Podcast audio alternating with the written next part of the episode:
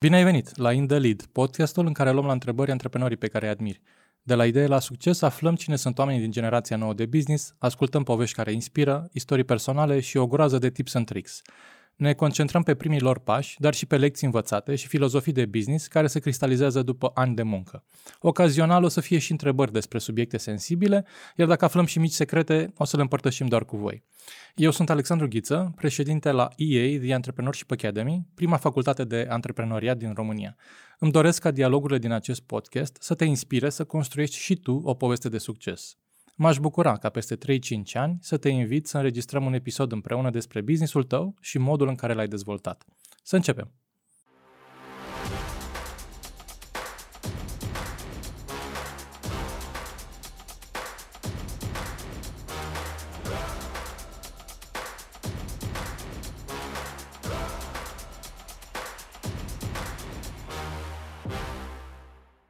Salut Ciprian, bine ai venit la In The Lead!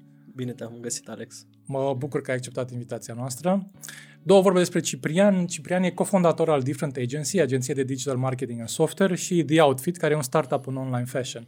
Conduce în acest moment o echipă de peste 30 de oameni, nu? A ridicat peste 600.000 de euro finanțare pentru cel de-al doilea business în 2021 și eu mă bucur că eu dintre membrii primei generații de absolvenți de la Entrepreneurship Academy și am și un bias personal că sunt angel investor în The Outfit, așa că port mai multe pălării, am fost și business mentor în timpul facultății, avem o legătură care goes back many years.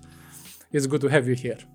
Mă bucur mult că am ocazia să povestesc cu tine despre ce am făcut în ultimii ani și sper să fie de folos pentru oamenii care se uită. Super! So, hai să începem de aici, de la cine ești tu și de ce ești tu omul ăsta și care e povestea care ți-o spui tu ție, știi, când te uiți în oglindă. Ai zis că începem cu întrebări ușoare. Da. Aș spune despre mine că sunt o fire foarte curioasă. Încerc să mă prind în fiecare zi ce-i cu mine, ce-i cu oamenii din jurul meu, cum pot să rezolv din problemele oamenilor cu ajutorul tehnologiei. Ăsta e sensul meu de viață momentan și cred că sunt antreprenor, dar pentru mine antreprenor înseamnă că am găsit o problemă care cred că merită rezolvată și împreună cu un grup de oameni ne batem capul cum să o rezolvăm. Asta înseamnă pentru mine antreprenoriat momentan. Ok.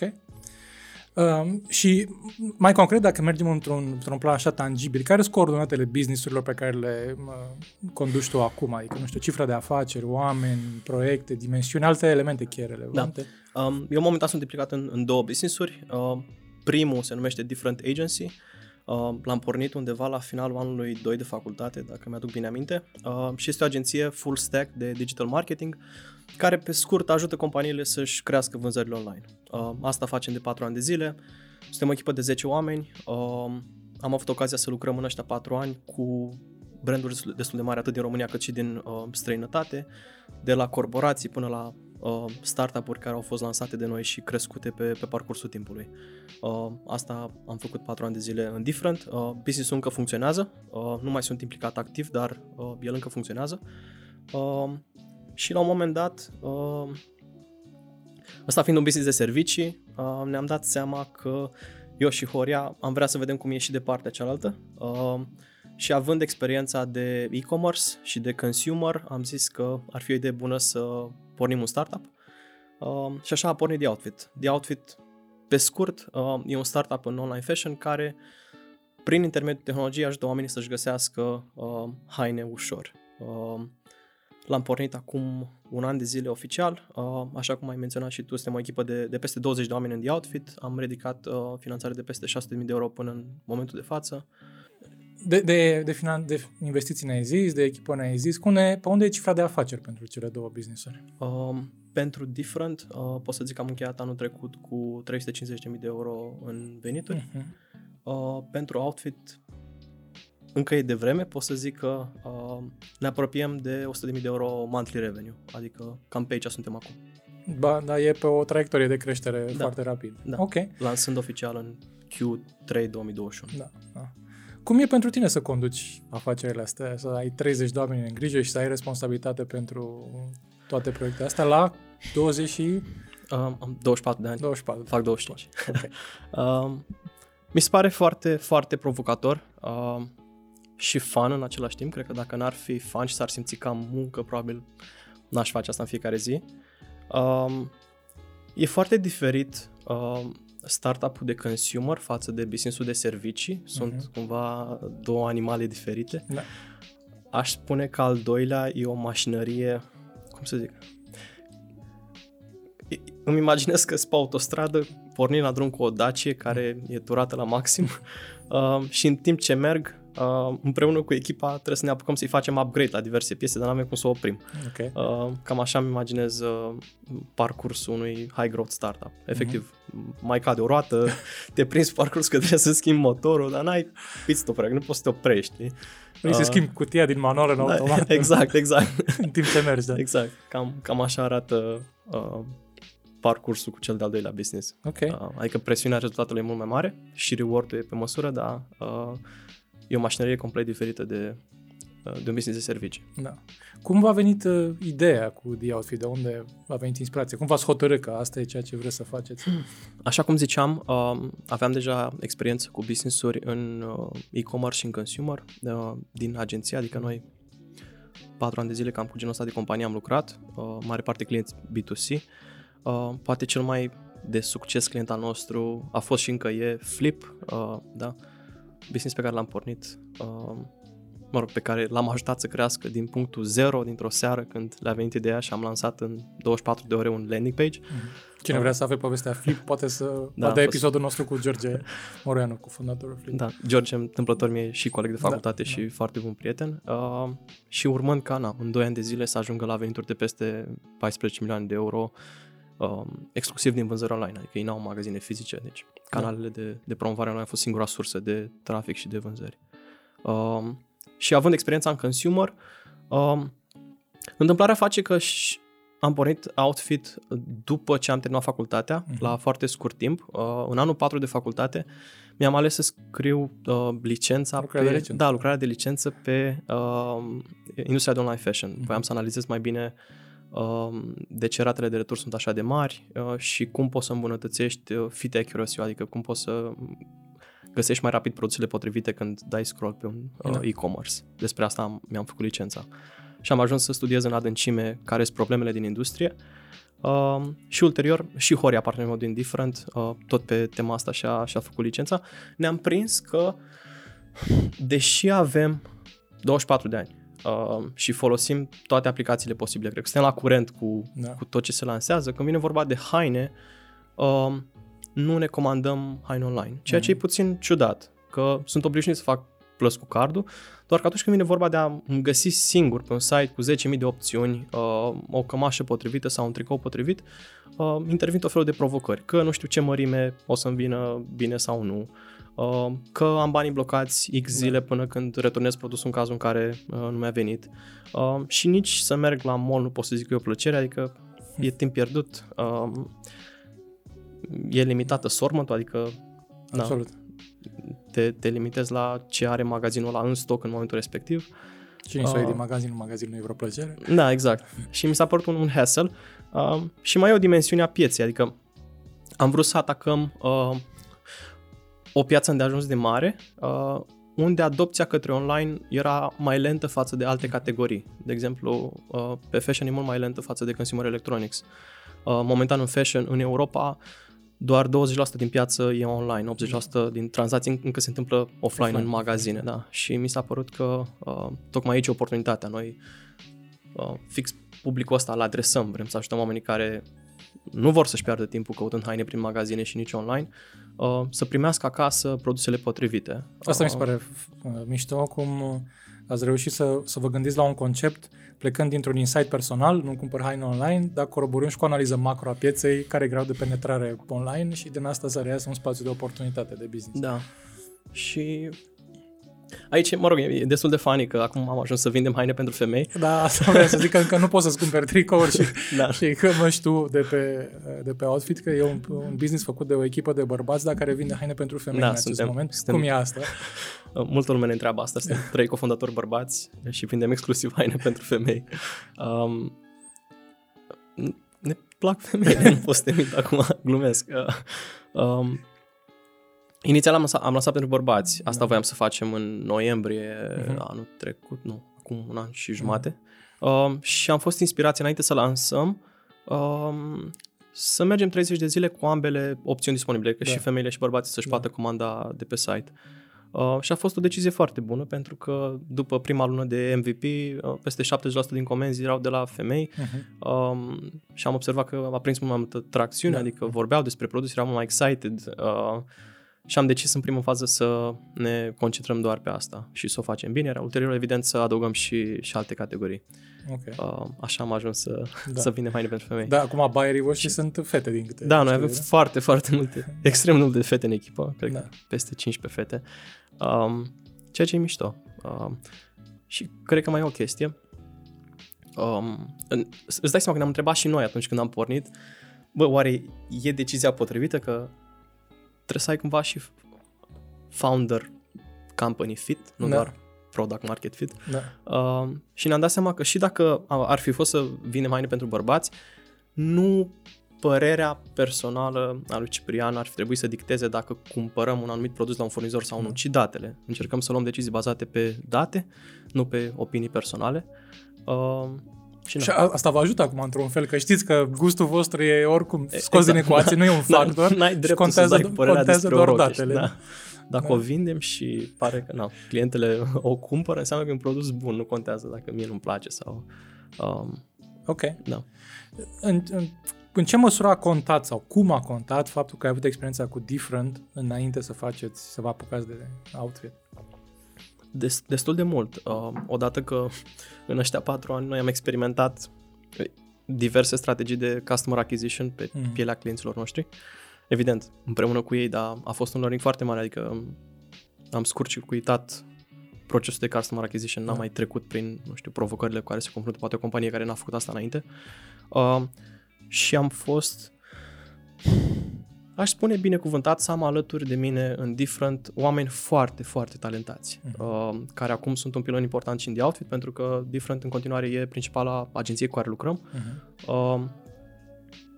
Vlad cu Victor pe partea de video, super talentați, Mădă pe partea de campanii, Robert, care acum e implicat și în The Outfit pe partea de dev, Călin cu Mihai, care sunt designerii noștri. E super important să pornești cu niște resurse și am fost îndeajuns de norocos încât să-i am alături și să fie super excited și ei de ce am lansat. Avem pregătit o întrebare, cumva conexă o chestie asta, o pun acum ca să ne așteptăm. Dacă te uiți acum în spate la experiența ta, în ce măsură contează ideea pe care ați avut-o, în ce măsură contează echipa voastră de co-founderi, apoi echipa cu care ați lucrat, norocul, toată treaba asta, sau alt factor important? Cam cum se așează proporțiile în ecuația asta? E o întrebare bună. Cred că trebuie să alinieze, evident, multe variabile ca ecuația să dea la finalul zilei. Ce am observat că e cel mai important e ca echipa să fie bună, pentru că it's gonna be a bumpy road, pur și simplu. O să întâlnim tot felul de provocări și le-am întâlnit, dar având o echipă bună, reușești cumva să le dai de cap. Dacă echipa e fragilă, nu există relații sudate între oamenii ăștia, e prima dată când lucrează împreună, cred că devine dificil. De exemplu,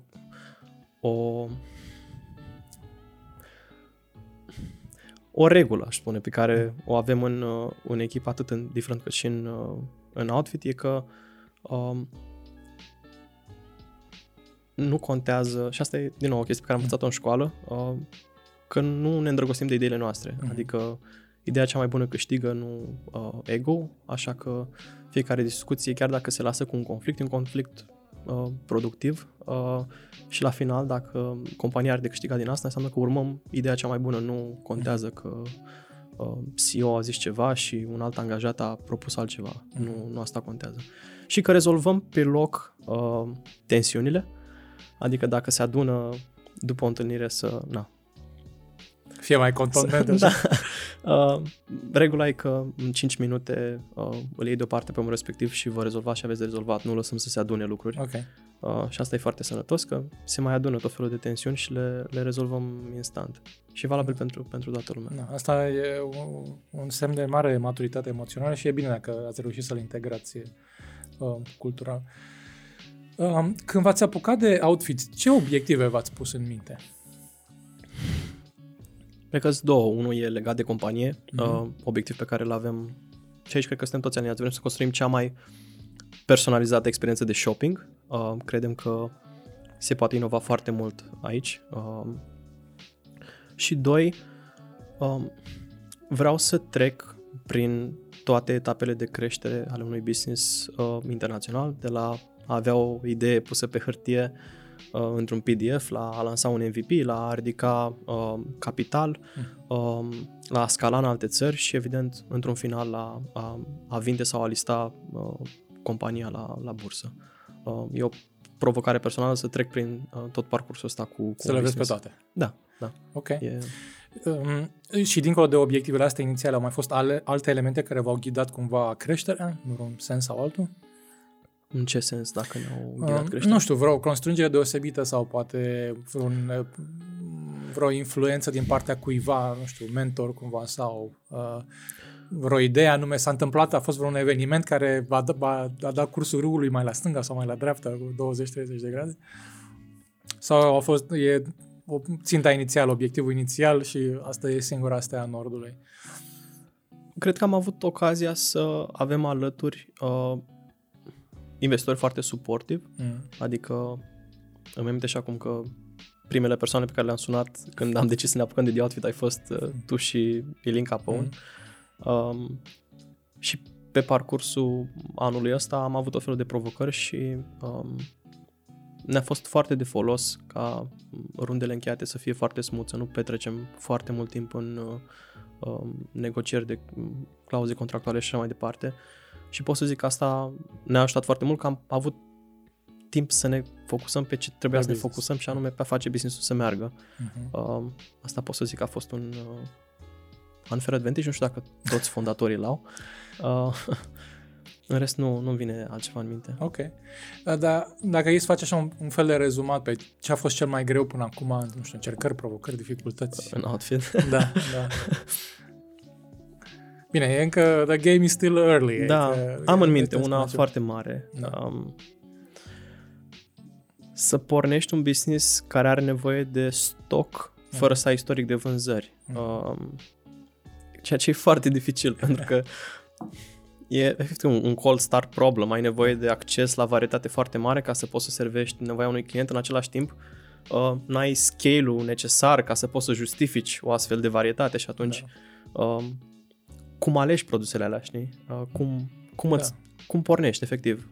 Și aici am început cu consignații, adică am avut multe branduri care ne-au trimis haine în regim de consignație, pe care, evident, le-am vândut, asta e o veste bună, dar cumva am eliminat din inventory risk, neavând commitment-uri foarte mari de achiziții cu branduri mari. Așa am început, asta a fost o provocare foarte mare. Acum, evident, încep să apară date, avem istoric de vânzări, am trecut deja printr-un sezon de vară și de iarnă, deci anul ăsta e mult mai grounded în date și putem să luăm decizii mai bune, dar startul a fost destul de înfricoșător. Da, cu luat stocuri pe câteva zile, cu dată înapoi la furnizori, mi-aduc aminte câteva... Da, cred că e un lucru bun, pentru că înseamnă că e și o barieră de intrare foarte mare în industrie, adică dacă mâine vrea cineva să-și facă un magazin online cu haine, nu e chiar de aici de acolo, adică sunt multe rotițe care trebuie să meargă bine. Poate să apară competitori, dar probabil nu încă 1000 peste un an. Da. Drept dovadă, jucătorii mari sunt mari și sunt cam singurii care fac asta. Nu prea vezi multe companii în range-ul ăsta de, nu știu, 1, 10, 15 milioane de euro. Sunt foarte mulți jucători mici și câțiva jucători mari. Cam așa arată piața acum. Există o rețetă a succesului vostru de până acum? Mi se pare prematur să-l catalogăm drept succes. Okay. N-aș face asta. Cred că am bifat câteva milestone-uri și mai urmează multe altele. Fair. Și sincer să fiu, nu prea cred în rețete, adică Poate nu neapărat rețe, dar poate e un fel de insight care ți s-a distilat, uitându-te în urmă, știi, așa, in hindsight, bă, uite, acum, now it makes sense, știi, și o să iau gândul ăsta cu mine mai departe, ca data viitoare să aplic propria mea rețetă, știi, propriul meu insight în chestia asta. Cred că mai degrabă aici. Foarte multe lucruri, eu de obicei fac cherry picking la idei de la diversi oameni. Nu cred că există o cale pe care să o urmezi sau, nu știu, 5 pași pentru a lansa un startup de succes. Cred că e greu să-l faci să meargă și te cam prins pe parcurs. Deci, hai să te întreb invers pe partea alta a întrebării. Care e cea mai memorabilă greșeală pe care ați făcut-o până acum în Outfit? În Outfit. Suntem destul de atenți la greșelile pe care le facem, s-ar putea să ne coste mult aici. Nu-mi vine în minte o greșeală în Outfit, în schimb îmi amintesc una pe care am făcut-o în cealaltă companie, în Difrnt. Undeva în al doilea an de activitate am fost în Londra să semnăm un contract și cred că lecția de acolo a fost că până nu-i semnat, nu e încheiat, adică am plecat cu gândul că am câștigat un client pentru că verbal agreasem, oferta agreasem tot. Și in the end n-am mai ajuns să semnăm contractul respectiv pentru că ajunsesem în legătură cu angajații cu care urma să lucrăm și într-un call pe care l-am avut cu ei, noi am intrat cu impresia că ne apucăm de treabă și că stabilim ce avem de făcut, ei au intrat cu impresia că abia ne cunoaștem. Și a fost a fost un exemplu bun de și și acolo a murit. Da, a murit acolo. 15 minute s-a dus toată munca de 2 săptămâni. Și ai învățat ceva din povestea asta? Adică e ceva acum ce n-ai mai face cum ai făcut atunci? Da, cred că... Bine, noi ne văzusem cu CEO-ul companiei și am trăit cu impresia că dacă avem votul lui de încredere, atunci contractul e semnat, ceea ce în România mi-a fost dat să văd că e adevărat. Adică în mare parte... cu genul ăsta de decision maker luam contact prima dată și apoi semnam contractele. Aici a fost pe dos. Adică am trăit cu impresia că e așa, dar de fapt el a făcut o recomandare oamenilor să lucreze cu un anumit provider. Nu putea să le impună să facă asta pentru că nu el lucra zi de zi cu noi. Și oamenii aveau dreptul să vadă mai multe firme, să decidă dacă ne plac sau nu, dacă suntem competenți sau nu. Iar eu am intrat în call efectiv cu impresia că l-am semnat și că ne apucăm de treabă și m-a surprins foarte tare să văd că îmi cer portofoliu sau că mă întreabă ce am mai făcut. Și acolo s-a rupt filmul foarte tare. Și cred că e o diferență de mentalitate la nivel de conducere pe care mă bucur să o văd, dar nu mă așteptam să o văd. Și acum, în The Outfit, cum o să fie? O să fie... voi o viți ca o companie din România în care CEO hotărăște sau o companie din Londra în care CEO propune și echipa decide? Nu, noi încercăm să lăsăm foarte multă autonomie și responsabilitate pe umerii oamenilor. Asta pentru că, pe de-o parte, îi face să crească și asta probabil îi ține motivați, că au efectiv o misiune, un scop, sunt involved în deciziile care se iau. Și cred că o să rămâne mult timp așa. Poate e prea pompos să zic că am vrea cumva să devenim un flat organization. Nu știu dacă at scale se poate implementa asta foarte ușor, dar pot să zic clar că nu se iau decizii în funcție de rang. Nu asta e ce primează când se iau decizii. Și ideea cea mai bună. Ați atras investiții totale de peste 600.000 de euro pentru The Outfit. Ce urmează de aici încolo pentru voi? Urmează un drum cu multe provocări, dar interesant în același timp. Evident, vrem să continuăm creșterea în România, cred că încă mai e loc de creștere aici, dar în același timp începem deja să analizăm ce ar însemna extinderea în țări de lângă România, în CE countries. Evident, ne pregătim să mai ridicăm o rundă de finanțare ca să accelerăm creșterea și în același timp încercăm să scalăm foarte sănătos, adică suntem foarte, foarte atenți la unit economics, la metrici de retenție, la cum anumite deploy-uri, de anumite feature-uri pentru clienți impactează recurența lor și satisfacția lor. Suntem foarte, foarte atenți la asta. Și de aici, din nou, vin multe provocări. The Outfit e pentru clienți un business de fashion, dar de fapt în spate el e un business de tehnologie care enables acest business de fashion.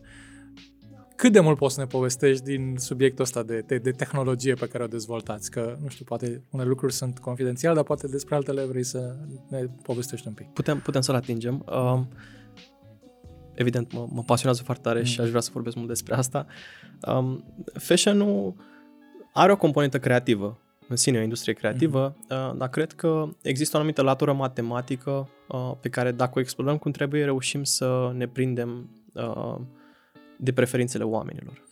Și, din nou, misiunea noastră e să reușim să recomandăm cele mai bune produse pentru un client. Ca să facem asta, momentan colectăm date din 3 locuri, din profilul clientului. Ai aproximativ 30 de întrebări la care răspunzi. Cunoaștem foarte bine preferințele tale de fit, de stil, de buget. Sunt peste 100 de atribute pe care le avem într-un profil de client.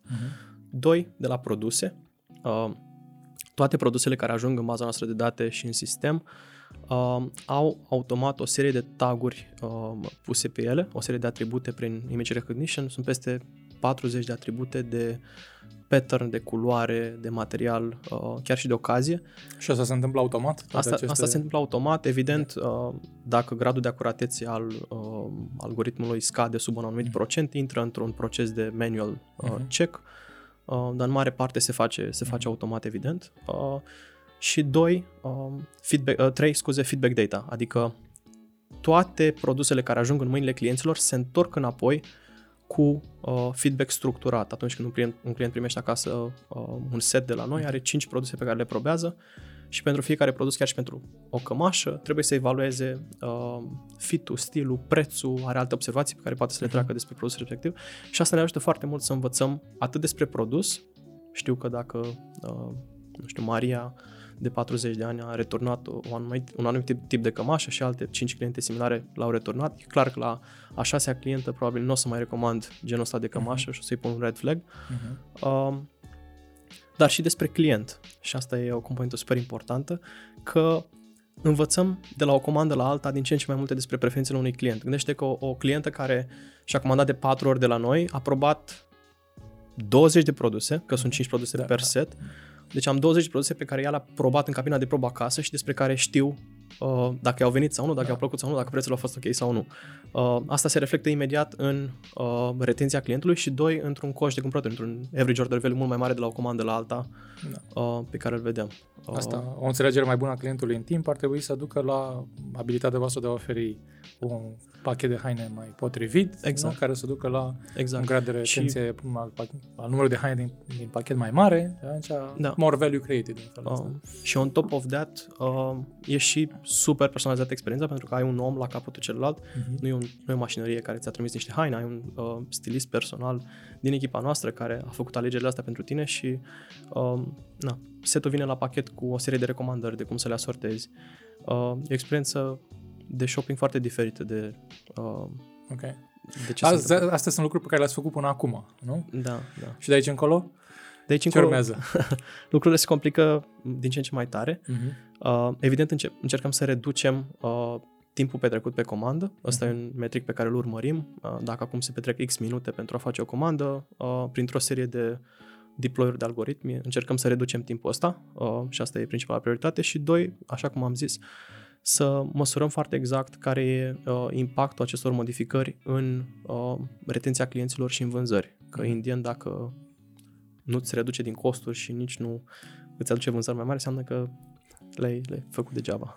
Și aici, din nou, apar multe provocări pentru că ne vin super multe idei și trebuie să prioritizăm cu grijă ce implementăm și ce nu, sau ce amânăm din a implementa și ce nu, pentru că sistemul, pe măsură ce crește, are foarte multe încrengături și, o anumită integrare la care n-ai stat foarte mult să te gândești, poate să aibă impact negativ asupra multor altor funcții scrise în trecut și de asta încercăm acum să evaluăm foarte atent care sunt feature-urile care contează cu adevărat pentru clienți și unde merită să petrecem timp și alea pe care le putem pune on hold momentan. Da, și cu cât crește cercul ăsta de ce cunoașteți, cu atât tentațiile marginal subiectele de rezolvat sunt din ce în ce mai multe. Da. Ce mi se pare mie interesant și fascinating și exciting în același timp e că tu nu ești nici om de fashion, nici programator, Da?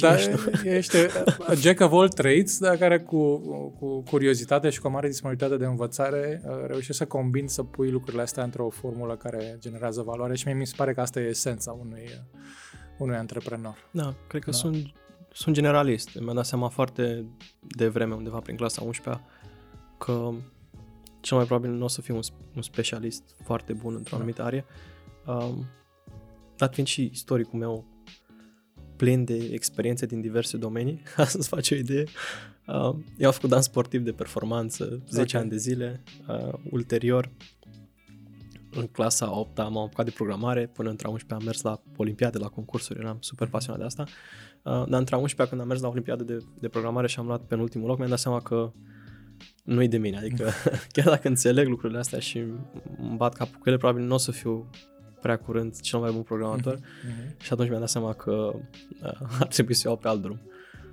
Și atunci te-ai hotărât să faci antreprenor sau cum? Atunci mi-am dat seama că this is not it, adică aș fi mediocru probabil și evident m-a ajutat super mult că înțeleg ce e în spate și pot să am discuții cu oameni foarte tehnici, dar nu cred că aș fi rezistat. N-aș fi avut disciplina de a sta 12 ore pe zi pe scaun și a scrie cod. Nu cred că eram făcut pentru asta. Mi se pare un gest de curaj ăsta să poți să te uiți, să zici, băi, am mers pe drumul ăsta, că a fost dans atâția ani, că a fost programare atâția ani, dar până aici, știi, de aici acolo iau pe alt drum. Da. Ok. Băi, și dacă tot suntem în punctul ăsta al poveștii, când și cum te-ai hotărât tu că vrei să te faci antreprenor? A fost o chestie destul de naturală, adică am avut multe experiențe micuțe care m-au făcut să trag concluzia asta. De exemplu, în clasa a 6-a sau a 7-a vindeam obiecte pe jocuri online, adică în mediul virtual mă chinuiam să le obțin și apoi le vindeam pe bani real oamenilor care căutau o scurtă dură în a le obține. Chiar și cu dansul, făceam coreografii pentru balul bobocilor, pentru nus, pentru tot felul de chestii genul ăsta. În clasa 11-a, cred, mi-am pornit cu George un business online de flori, vindeam flori online. În clasa 9-a sau 10-a, la fel, vindeam vitamine. Da. Pur și simplu am avut multe experiențe de genul ăsta mărunte, care m-au dus cu gândul că cam pe aici am e drum. Cam asta părea să fie cărarea. Mai aveam o întrebare despre outfit și de întoarcem după aia la drumul tău. Despre oameni care lucrez, că ai menționat că sunt important și sunt și deja vreo 30 de oameni de acum. Cum îi alegi? Cum lucrezi cu ei? Care e stilul tău? Cum îi gestionezi? Care sunt reperele importante? Cred că am șansa să lucrez cu oameni super talentați și super buni.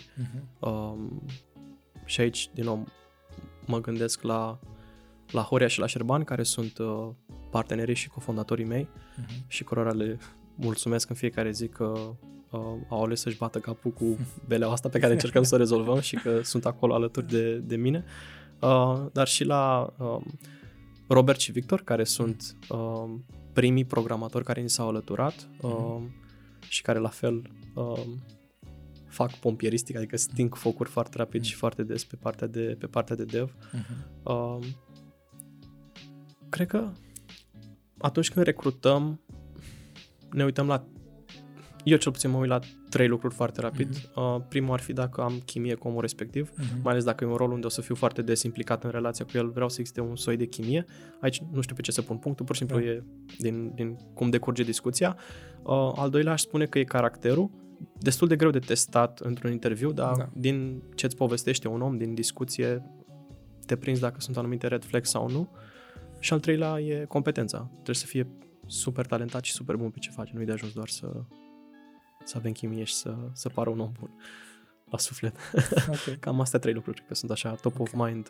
Asta e când îi alegi, când îi atrage la tine echipă. Dar după aia când lucrezi cu ea, ai vreun stil anume de management, de leadership, de organizare?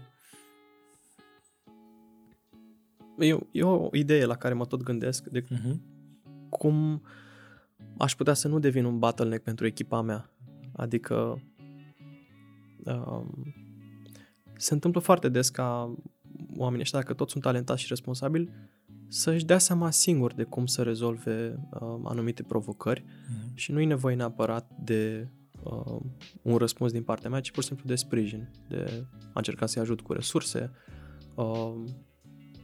și de a nu deveni practic o piedică pentru ei. Asta ar fi un gând. 2.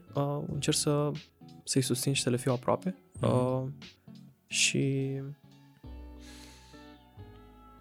știu că sună clișeic, dar mie chiar îmi pasă de ei, adică stau acolo de dimineață până seara, de multe ori și în weekend și transpiră cot la cot cu noi. Îmi pasă mult de ei, nu știu dacă se simte asta, sper că se simte, dar suntem așa ca un trib, ca o mică familie cu o misiune. Cool. Și cred că asta e și mai posibil la vârsta asta, 20 și puțin de ani. Da. Devine un pic mai greu pe măsură ce anitezi în vârstă, dar la 20 și puțin de ani, cu siguranță, e mai ușor și mai fun. Ok. Mi-ai povestit un pic despre drumul tău antreprenorial. Te-aș mai întreba în ce măsură dezvoltarea ta antreprenorială s-a legat de experiențe din România și în ce măsură s-a legat de experiențe internaționale? Prin experiențe internaționale mă gândesc în primul rând la learning journeys în cadrul facultății, pentru cine nu știe. În fiecare an am fost nevoit să ne organizăm singuri un learning journey, adică vreme de 30-40 de zile ne alegeam o țară de pe continent unde mergeam și ne trebuia să găsim practic un obiectiv de învățare, de ce te duci acolo. În mare parte, interesul meu era să învăț despre anumite companii care au pornit din țara respectivă și așa am avut șansa să cunosc oameni care să mă inspire. Am în minte niște exemple. Odată, în anul 2 de facultate, am plecat în state și l-am cunoscut într-o seară pe profesorul și mentorul lui Larry Page de la Google și a stat cu noi 30 minute la o discuție și mi-am amintesc că după toată discuția cu el, ce mi-a rămas în minte a fost că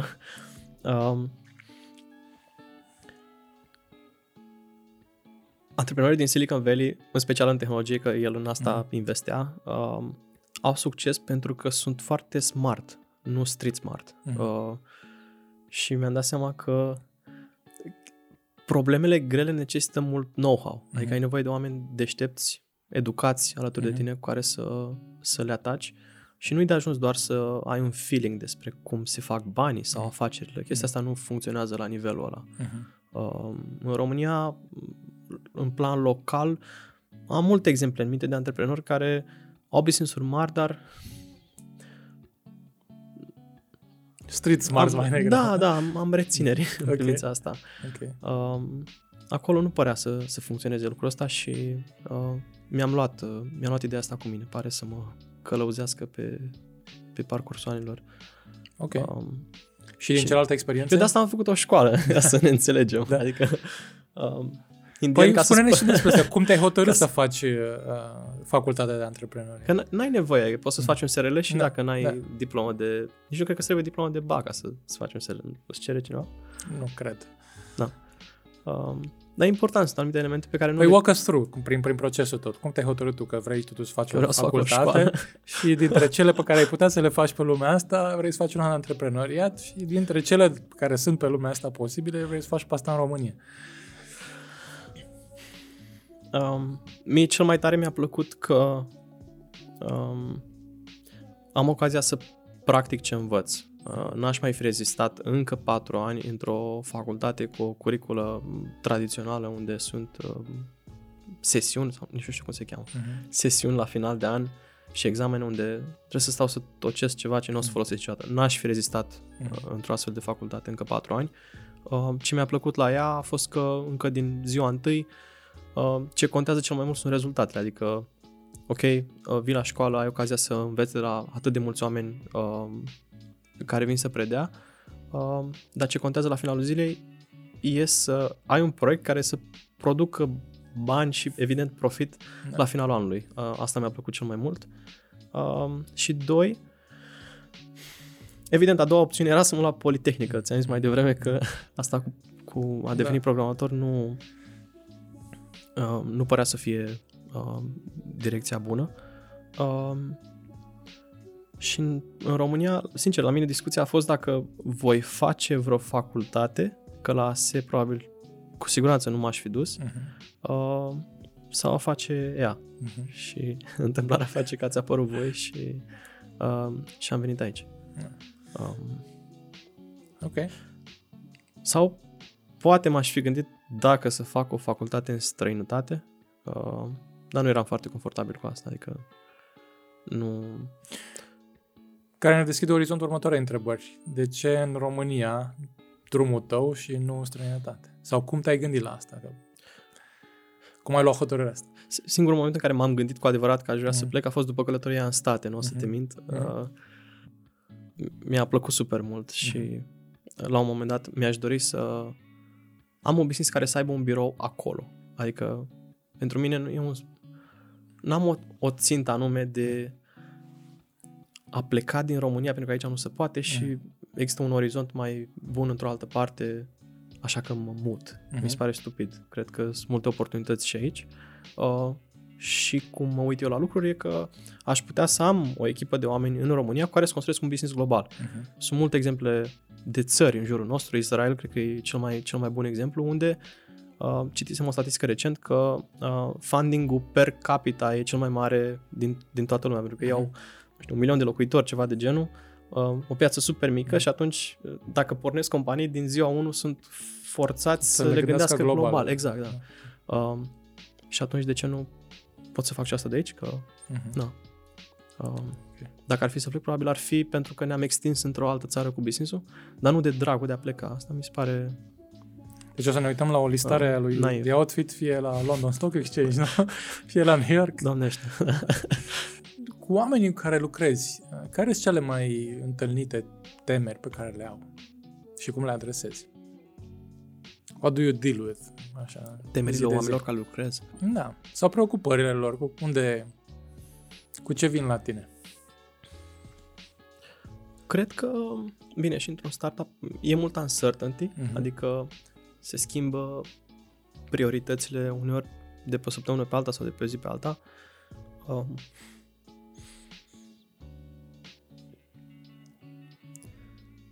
Și încerc să-i obișnuiesc cu asta, adică n-am... Sakirap, asta e, cam asta e ideea? Cam așa e, pur și simplu, s-au obișnuit să fim foarte flexibili și până când, efectiv, până găsești product market fit și ești sigur că poți să scalezi foarte, foarte rapid, sunt multe iterații care trebuie să aibă loc. Deci, cred că începi să...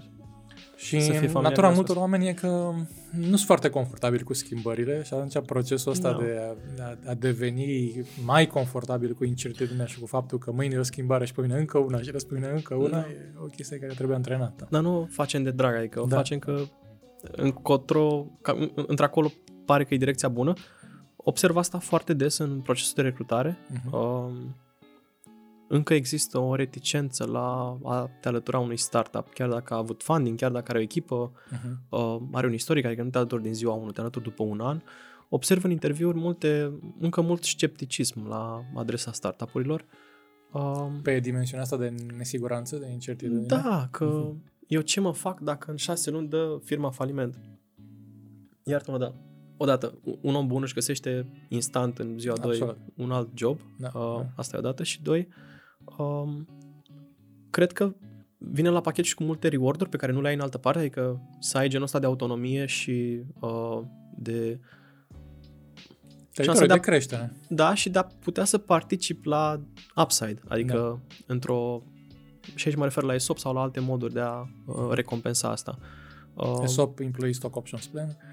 Da, lucruri pe care nu cred că le ai în prea multe companii, poate, nu știu, la Google, la Facebook, în startup-uri de genul ăsta care deja sunt corporații, cu siguranță au implementat așa ceva, dar în România cred că nu merg pe deget companiile care au ESOP, sincer. Da. Și mai degrabă câteva din tehnologie. Da. Hai să intrăm într-un capitol un pic așa despre learning, știi? Care e cel mai uimitor lucru pe care l-ai învățat despre business abia după ce ți-ai înființat business și te-ai apucat de treabă? Care au fost așa, care au fost surprizele mari? Am avut multe surprize mici pe parcurs. N-a fost una care să mă șocheze foarte tare. Că e mai greu decât pare. Serios, din exterior pare că e așa foarte vanilla, foarte sexy să ai propriul business. În esență, da, stai toată ziua cu nasul laptop și... Da. Muncești mai mult, dorează mai mult, da, costă mai mult, da, ai mai multe probleme de rezolvat. Da. Chiar, da. Chiar e greu. Nu-mi vine în minte, sincer, ceva foarte specific care să merite menționat aici. Dar cred că și... Dacă ai tu un unghi din care vrei să... Dar cred că și engagement-ul pe care îl descoperi după aia cu colegi, cu parteneri, cu oameni cu care construiești business-ul, e ceva, cel puțin în cazul meu așa a fost adesea, e ceva ce nu reușești neapărat să vezi din capul locului, știi? Mai degrabă un construct teoretic de, ok, rezolvăm problema respectivă în modul ăsta, cam asta e piața, cam asta e modelul financiar și mai departe, dar cred că dimensiunea asta de interacțiune și de engagement și de profunzime și de tot soiul de nuanțe în care intri, mai ales cu oamenii, e ceva ce descoperi pe parcurs. Mai ales dacă ești la început de drum, dacă e primul business, știi, sau al doilea business. Ok, după 30 de ani, 40 de ani de business, probabil că ai văzut multe filme, da? Dar la început e... Da. Vreau să te întreb, ce ți-ai fi dorit să știi și nu ți-a zis nimeni? Mergem un pic back in time, travel back in time în secțiunea asta, la începuturile de Outfit. Ce era bine dacă știi? Și dacă te teleportezi acum un an și un pic, dați început, cu ce știi acum? Ce spui lui Ciprian cu un an? Cred că ne-am bătut capul la început. Căutam scurtături sau moduri prin care să scurt-circuităm, de exemplu, partea de inventory, de stock. Pentru că e un subiect dificil cu care chiar nu voiam să ne batem capul la început. Da. Dar industria în sine necesită să ai haine pe care să le vinzi. Da. Evident, există și modele de business unde nu e necesar neapărat să ai haine, dar vin la pachet cu multe dezavantaje, da, la nivel de revenue și alte lucruri. Cred că aș fi fost mai confortabil cu gândul că sunt câteva challenge-uri mai mari sau mai grele în care trebuie să intri cu capul și să te apuci să le rezolvi. Nu prea merge să dai skip la ele. Dacă puteai să dai skip la... și la asta și, nu știu, poate și la customer acquisition sau la marketing, porneai într-o săptămână business-ul. Cred că mai sunt și excepții, da, de startup-uri care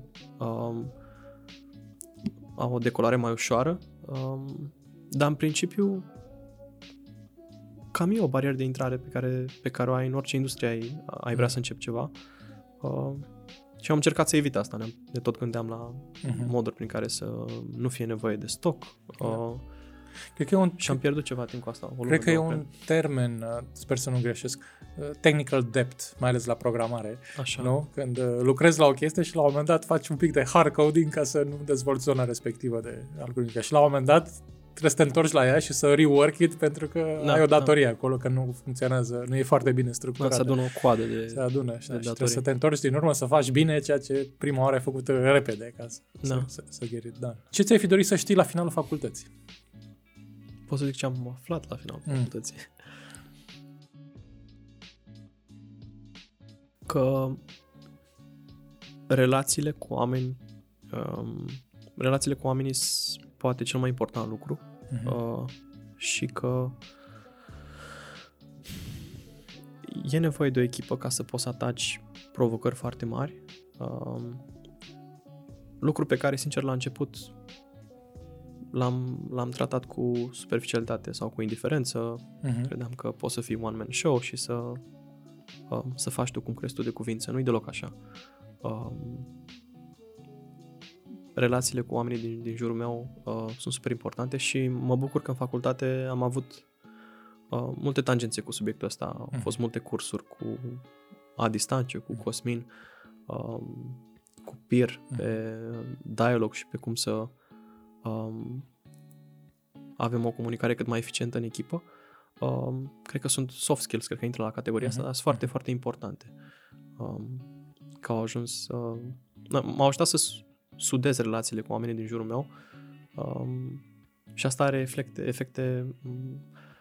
un compounding effect pe termen lung, adică cu cât o relație cu un om devine mai bună, cu atât lucrurile pe care poți să le faci cu omul ăla pe termen lung sunt mai de impact. Există și un studiu de la Harvard care spune că determinantul numărul 1 pentru satisfacție cu propria viață, știi? Well-being, e calitatea relațiilor pe care le ai cu ceilalți. Da. Mai mult decât... it trumps wealth, it trumps health, it trumps everything else. Știi?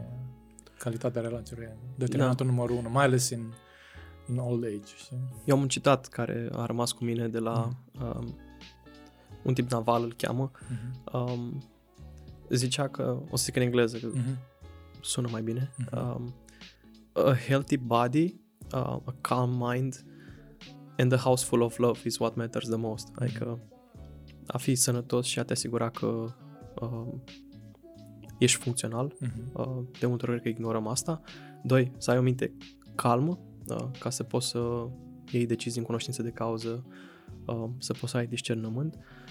Și 3, o casă plină de iubire, adică oameni cu care să ai relații foarte, foarte profunde și foarte, foarte bune și de lungă durată. Cam astea 3 lucruri, cred că... Mă bucur foarte mult că ai insight-ul ăsta la acești 20 și puțin de ani și că l-ai câștigat și că rămâne cu tine. Da. Mai avem o întrebare din bucata asta, Travel Back in Time. Ce ți-ai fi dorit să știi la finalul liceului? Wow. Că... nu trebuie să am toate răspunsurile deodată. Și că pe măsură ce avansez în viață, cu atât mai multe întrebări o să am. Dacă lucrurile se așează. Da. Se rezolvă.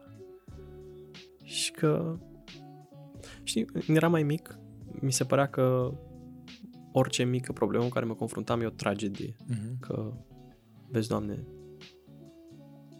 ăsta e finalul. Sau, pe măsură ce o dau de gard cu tot felul de lucruri, mă prind că nu e chiar așa și nu le mai iau așa de tare în serios. Adică, nu știu, un fel de, așa că pot să-l numesc optimism, da. Că se rezolvă. Da, nu e așa de rău, cum pare.